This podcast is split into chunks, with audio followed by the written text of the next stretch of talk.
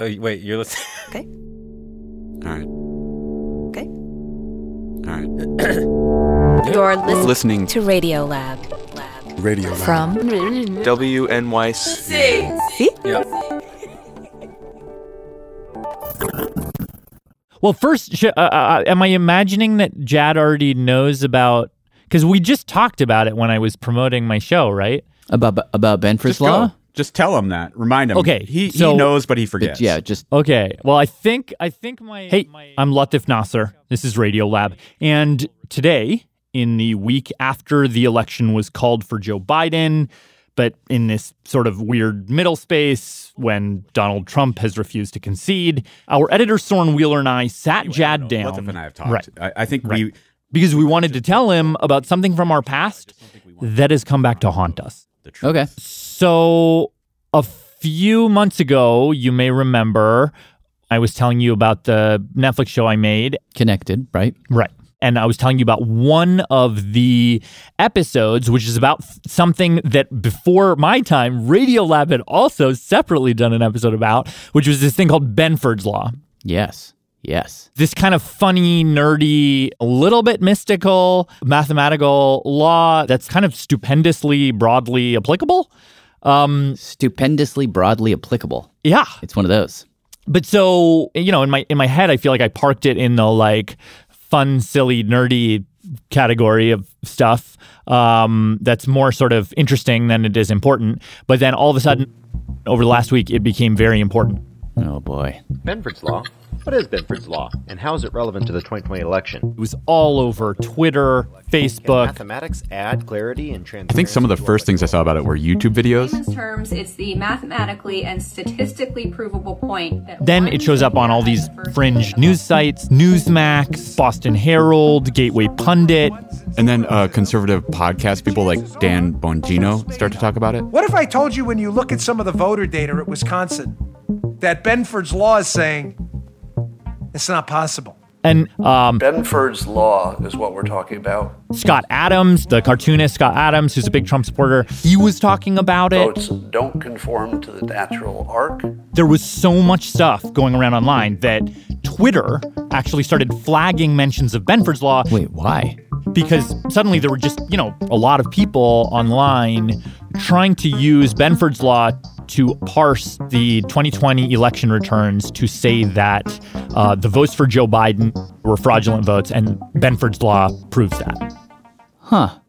That's funny, because like, we're all waiting, like, you know, there's all this talk about fraud, and, and everybody's like, okay, show us the fraud. Where is the fraud? You're saying Benford's Law, of all things, is what people are using to try and say that there's fraud?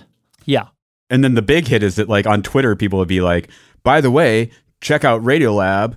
It's totally true. Right. Or, so, like, so, go see Connected. Like, this is the real yeah. deal. Wow. It almost felt like we got pulled into this, uh, into this, into this fight.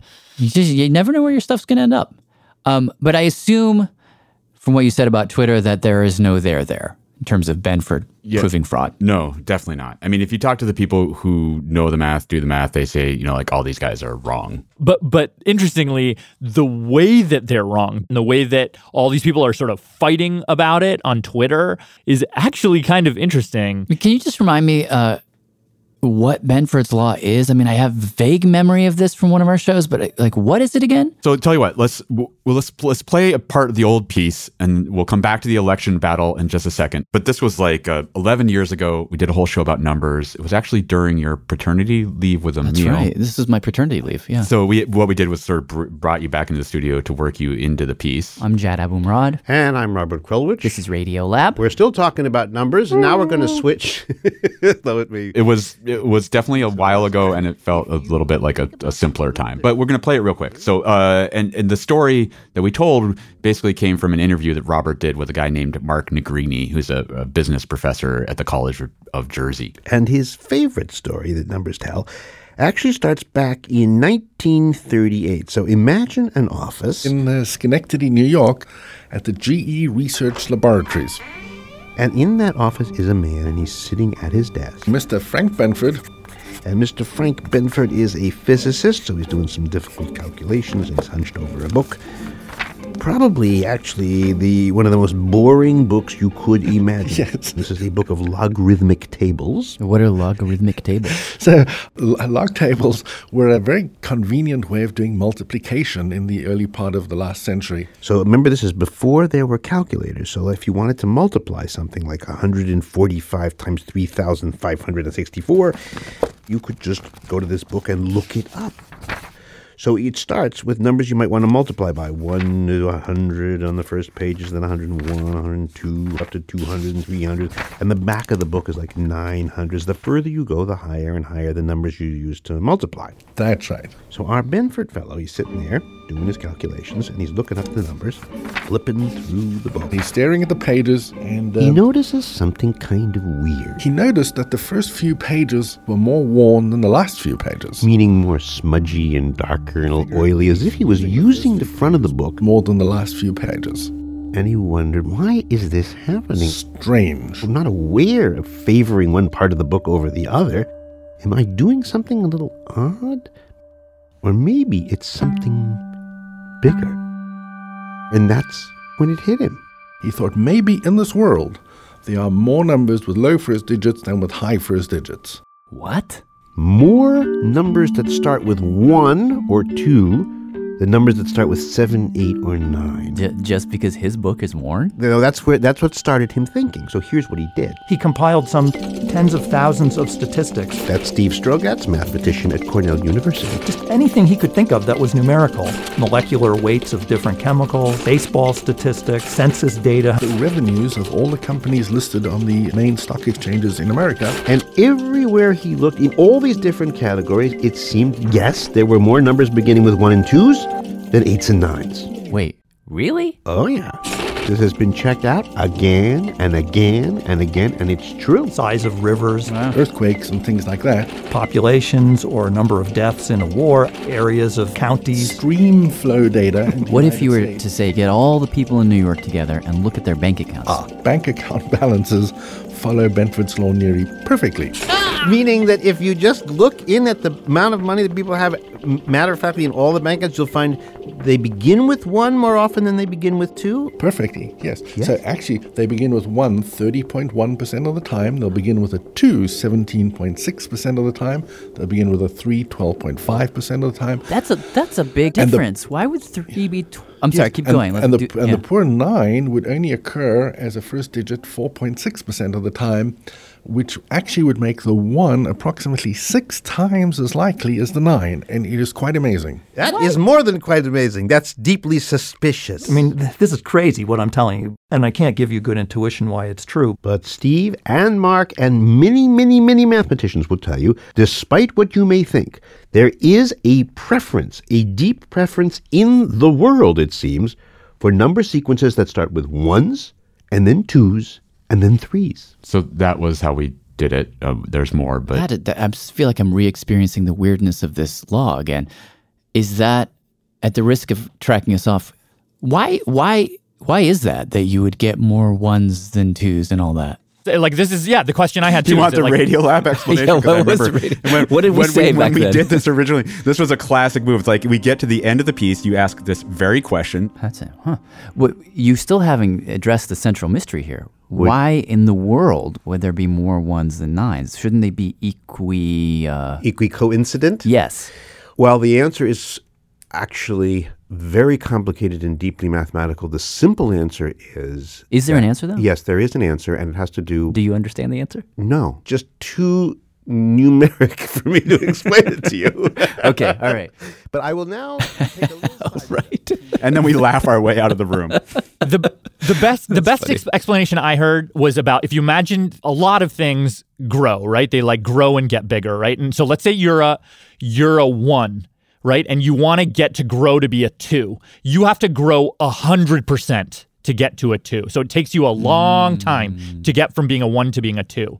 If you're an eight and you want to grow to become a nine, right? That's just an eighth of you that needs to grow again, right? right. So it's like you're going to be in that eight zone way shorter than you were in uh, the between in the one to two zone.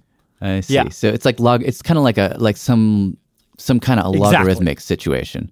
Exactly. Jumping from exactly. one to two is huge, two to four is huge, four to eight is huge.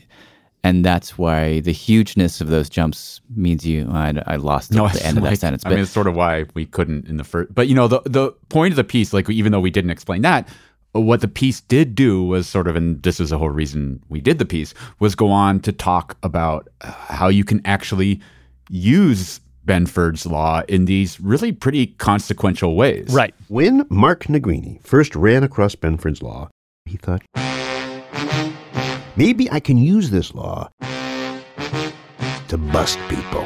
For payroll fraud, tax return fraud. You thought, hey, we can use this to catch a thief? That's right. Huh? How? Well, Nigrini figured... And so, you know, basically we explained that if, if books are cooked, like financial books are cooked, they will not be it following Benford's Law. So uh, real books would follow the law, cooked books don't, so you can spot a thief. And we gave a bunch of e- examples of that, uh, you know, little stories. And Benford and boom. Oh, busted. She eventually pled. Or the guy with a forty million dollars Ponzi scheme. Run Benford and boom. boom. And then well, at the end of the piece. Almost boom. I mean, Benford was an element in all these cases. It wasn't the clincher, but still. It is a very compelling argument. And then ten years from now, it'll be the equivalent of a fingerprint. Which is, you know, a strong statement. But I mean, at the same time, we didn't we didn't say anything about elections, and we weren't even thinking about elections. Right. But when we come back from break, we're going to go right into Benford's Law and election data specifically, which is where the trouble begins.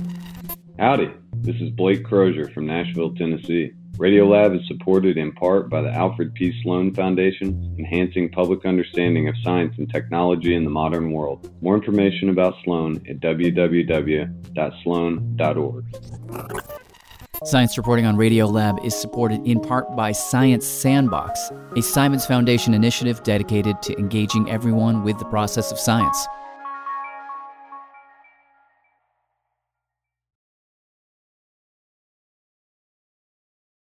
I'm Latif Nasser. This is Radiolab. We're talking about Benford's Law and the twenty twenty presidential election. Uh, well, let me ask you, have any smart statistics, knowledgeable people actually tried to use Benford's Law to uh, see whether there's election fraud in any election anywhere? Yeah, yes. Yeah. And and for me in particular, like, I mean, y- you guys were mostly talking about like taxes and forensic accounting, and it was about money and numbers. But in the Connected episode I did, I totally talked about elections. Well, there is one moment when our millions of personal decisions all get channeled in the same direction, when free will is in full flower, or at least it's supposed to be. There's a whole segment about here's how Benford's Law can potentially relate to elections. And in fact... Walter? Oh, hey, how are you, Latif? Hi, how you doing? The guy I talked to in that show is the guy that a lot of these people online, um, it's his work that many of these folks are citing. So I was like... It's now recording, it says. I okay, great. Now we better call him back up. Okay, sure. Uh, uh, introduce yourself for me. Just tell me who you are in a line. Uh, Walter Mebane at uh, University of Michigan in Ann Arbor. So, okay, so what what has happened between now and the last time we talked? Well, uh, the last time we talked... And he had seen all of this stuff online. He he knew all about it because he'd been getting all these emails in the last week. So the trickle turned into a flood, and my students start to write me and say, hey, you know, this is going on, so... Saying, hey, look, Benford's Law and your work... People are using it basically to claim fraud. I was originally pointed to a Twitter post, and then there was another Twitter post, and then I found a YouTube video, and I don't know which one came first. Um, so basically what the, what a lot of people are doing is they're taking these um, like precinct tallies and saying, okay, look, we're entering all the precinct tallies. We're taking the first digits from all the vote tallies for each of the candidates in each of these precincts, and then we're checking how often it starts with one, how often it starts with two, and so on. Take Chicago, right? They did Chicago, didn't they? Let's they did, yeah. I mean, mm-hmm. It's not a swingy one. It's a one that Biden won by a lot. But let's just do this real quick. Chicago, how how many voting precincts? There, I think Chicago? There's something like uh, hundreds, but, if not thousands of them. Yeah, let, let's just say a thousand. Okay, sure. You just take the votes for Donald Trump in each of those precincts. Here he got two thirty-eight. Here he got four sixty-two. Here he got five twenty-one. And then in another column, you take all the totals for that Joe Biden got in those same precincts, two sixty-six here, eight ninety-two here, three twenty-six here. And and what it is that's popping up is is oftentimes basically just a little graphic, two little curves with the with the vote counts. It's like, here's Trump's curve. Look at all the ones and a little less twos and a little mm. less three, nice sweeping yeah. little curve. Oh, here's Biden's. What's that weird? There's a bunch of sixes in that bumpy curve. Right, right. And they're just like, look at these two. See, I see. Um, and and the way the, the way that they see it. So this one is for some data from Michigan. It's like, okay, there's less ones than there should be. There's way less twos than there should be. There's more threes than there should be. There's more fours, way more fives, more sixes, more sevens, more eights, and less nines. So it's like it's all over the curve, right? Um, is the is the claim? Mm. So they're um, saying that the Biden numbers are are. They don't fall according to this pretty Benford curve. Therefore, right. something's amiss. Probably somebody was just like keying them in on on some... Or some fake adding, some kind of false fraudulent adding yeah. of numbers. Because the, the idea is that random numbers follow this pattern, but human-created numbers don't. This is a way of seeing human meddling. Right. That's the that's the idea. That's the, that's the claim. But... all this is... Um, completely ridiculous. Walter was just like, you just can't do this with precincts. Because it's very well known, the first digit of precinct vote counts are not useful for diagnosing frauds or anything else. So I started jumping into those threads, correcting people and explaining, uh, which didn't win me a lot of friends on Twitter, at least among that audience. Um, so once this thing blew up online, another person I talked to on my show, Jennifer Golbeck, professor at the University of Maryland's College of Information Studies, is a researcher who studies social media. She's like on Twitter, like fighting, battling with people. Yeah, so... Oh, are you getting nasty D Ms and stuff? Uh, yeah, I mean, not not the worst that I've gotten, right? Um, more, right. you know, people cross a threshold where they don't understand where I'm, so what I'm saying anymore. Uh, so then they just start calling me names, which is okay. Right. I mean, it's right. for sure not a dumb idea to wonder if we can do this. And part of the attraction for Benford and why people really like it here is that it's super surprising when you first learn about Benford, right? My mind was blown the first time I learned about it. And so on Radiolab, right? Yeah, on Radiolab. That's right. Yeah. I mean, it it it is what got me started doing research in this space, was like listening to that Radiolab and not being able to stop thinking about it, you know, for weeks. Yeah. Um, there are papers out there that's, that say, look, Benford could be really powerful for doing this, but it's not the way anybody on Twitter was doing it. The problem is when you're looking at precinct data, these precincts are basically purposefully made just for counting election data.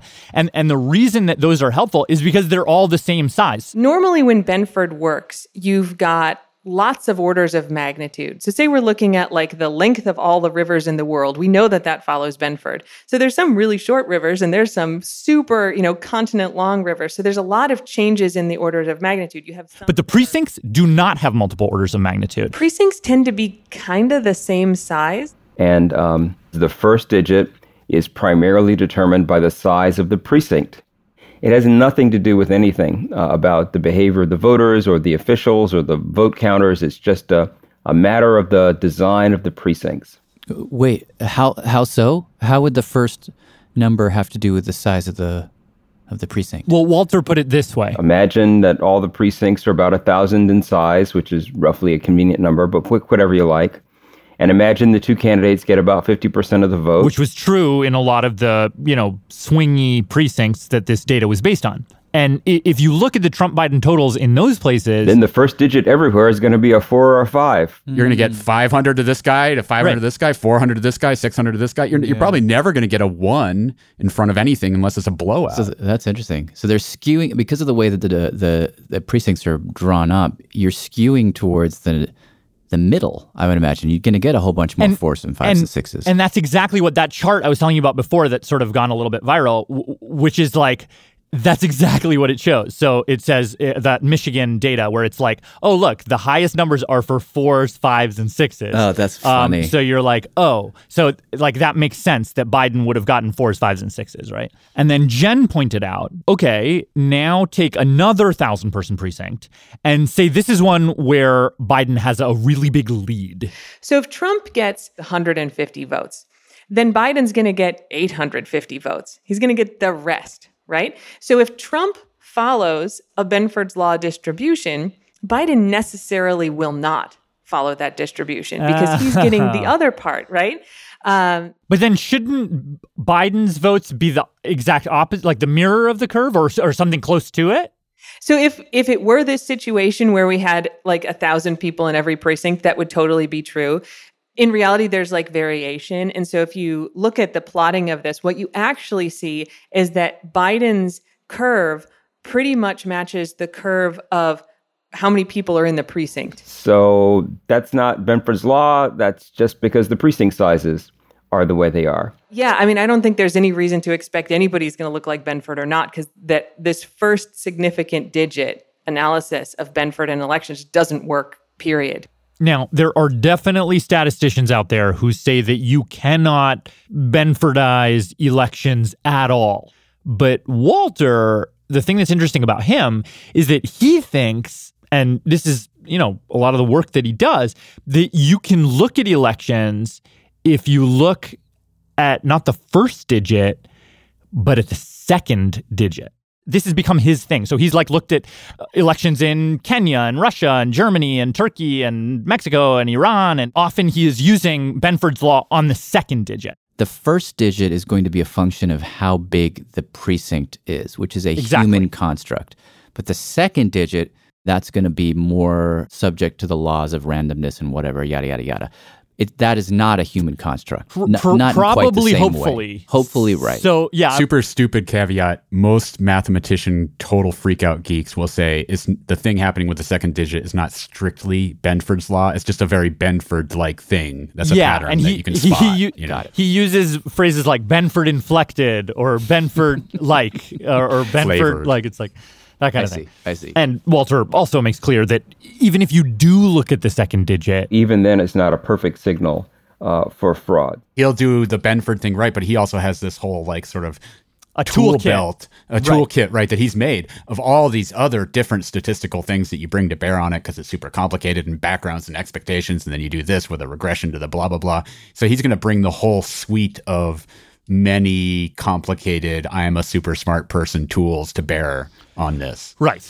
And the and the tools that he's he's sort of picked up in, in literally twenty years of studying elections statistically for fraud. But anyway, okay, so those are kind of in general the reasons why he looks at all the stuff that sort of these uh, kind of amateur Benford's Law Uh, analysts online are are are throwing up. He looks at that and he's like, "That's ridiculous." And then so then he was like, "Okay, I'm over the weekend." He was like, "I'm just going to run this myself." I, I produced a, a working paper, uh, which um, you, I think you have the link for, and it yep. it has the um, diagnostics not only for the second digit Benford's Law stuff, law-like stuff, but the other diagnostics that I've developed over the past uh, decade and a half. And what did you find in running that stuff, the second digit stuff? Uh, well, there's nothing. I mean, there's no sign of frauds of any kind. It was like, this is a totally ordinary. In fact, it seems pretty exemplary. As far as I've seen, there's nothing bad that happened anywhere. This has been miraculous. This election has been so smooth. You can't just plug some numbers into your Excel spreadsheet after you read a Wikipedia page and do it. But people who feel like, look, I can see the difference and a bunch of these look the right way and one looks the wrong way, so forget what you're saying about it being complicated. It must be true. Those are hard people to convince. It's it's just common sense enough, but it's just obscure and complicated enough that that it feels like it's it's it's like a piece of evidence that could, you know, could take on a yeah sort of a a life of its own. It could be this thing that then, you know, there's a certain, admittedly small, but segment of the population that's like, now whenever they talk about the twenty twenty election, they're gonna be like, oh, and Benford's Law shows that it's all it was all yeah. bogus, you know? Yeah. yeah, it strikes me as like, is it gonna go to court and win the day? No. Is it the kind of thing that maybe next Tuesday Donald Trump would say in a press conference? Probably. Yes. yes. Yeah. It's also like it's the kind of thing that steps into the breach of a very uncomfortable phenomenon. And again, we all experienced this, right? Which was election night, you had one result, and then you had this weird creeping, slow tilt over the next three or four days.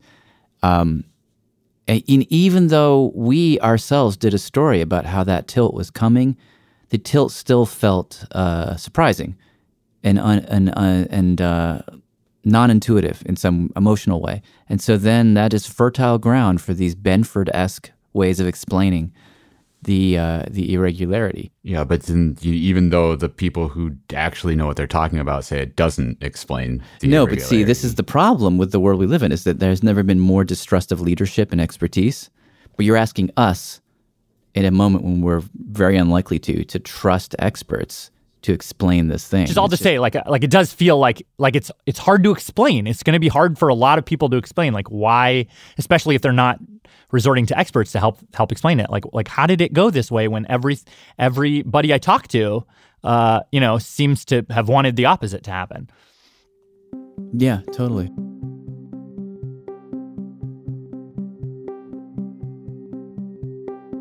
I find myself wanting to do sort of a like a cost benefit on Benford's applications in the world. Well, the upside well, I, would be financials. The upside would be well, fi- not I, just I, financials. So there's fi- yeah, financials is a big one. I mean, tax fraud. Okay. Like, okay. But also another thing is, and this is something that uh, that Jen uses in her other research, which is her main research, um, is how you use Benford's on in social media. Um, so you can use it to detect bots online. You can see, uh, really? and she has she has done that very thing. How you can you also use it? it. There's no keep going, keep going. Then I'm going to so, double back. No, so you you you literally you count, and this is cool because because people can do it at home too. Um, you count up, uh, not so. all the follower numbers of your followers on Twitter, Facebook, whatever, um, and you can see based on the followers of your followers, if you just take those first digits, it should follow Benford's Law. Oh my God, and if it that's doesn't, incredible. Yeah. That's wild. And then there's an... Is that to... Does Twitter use that to prune bots as they do from time to time? I don't know if Twitter officially uses it. She, Jen, definitely uses it. And then, and then not only that, but also you can use. And this is another thing in the in the T V show that we did. Uh, I did a uh, interview with former Radiolab guest, also my one of my former college professors, uh, Hani Farid.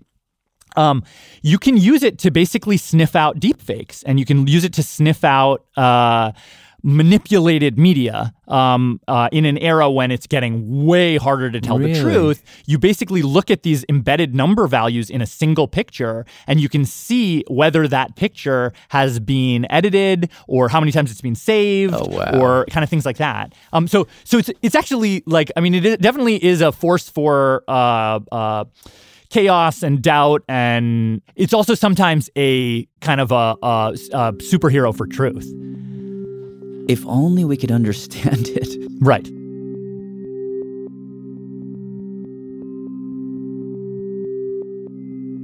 All right. Uh, thank you, Latif and Soren, for taking me back into the past and uh, forward into now. Of course. No problem. Definitely go check out Connected, Latif's show on Netflix. You can find it there. Uh, it's amazing. The episode with the Benford stuff is called Digits. And also, in addition to that, you can go back into the deep past and listen to the Radiolab show called Numbers, which has not only all that Benford goodness, uh, but also a love story, some babies, and even a little Johnny Cash. It's a great episode. I'm Jad Abumrad. And I'm Latif Nasser. Thanks for listening.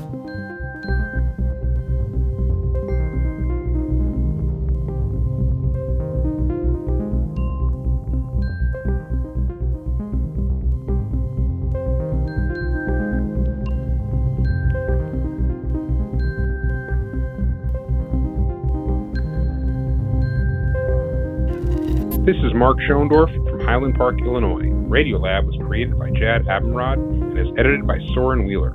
Lulu Miller and Latif Nasser are our co-hosts. Dylan Keefe is our director of sound design. Susie Lechtenberg is our executive producer. Our staff includes Simon Adler, Jeremy Bloom, Becca Pressler, Rachel Cusick, David Gable, Tracy Hunt, Matt Kielty, Tobin Lowe, Annie McEwen, Sarah Kari, Arian Wack, Pat Walters, and Molly Webster, with help from Shima Oliai, Sarah Sandenbach, and Johnny Mullins. Our fact checker is Michelle Harris.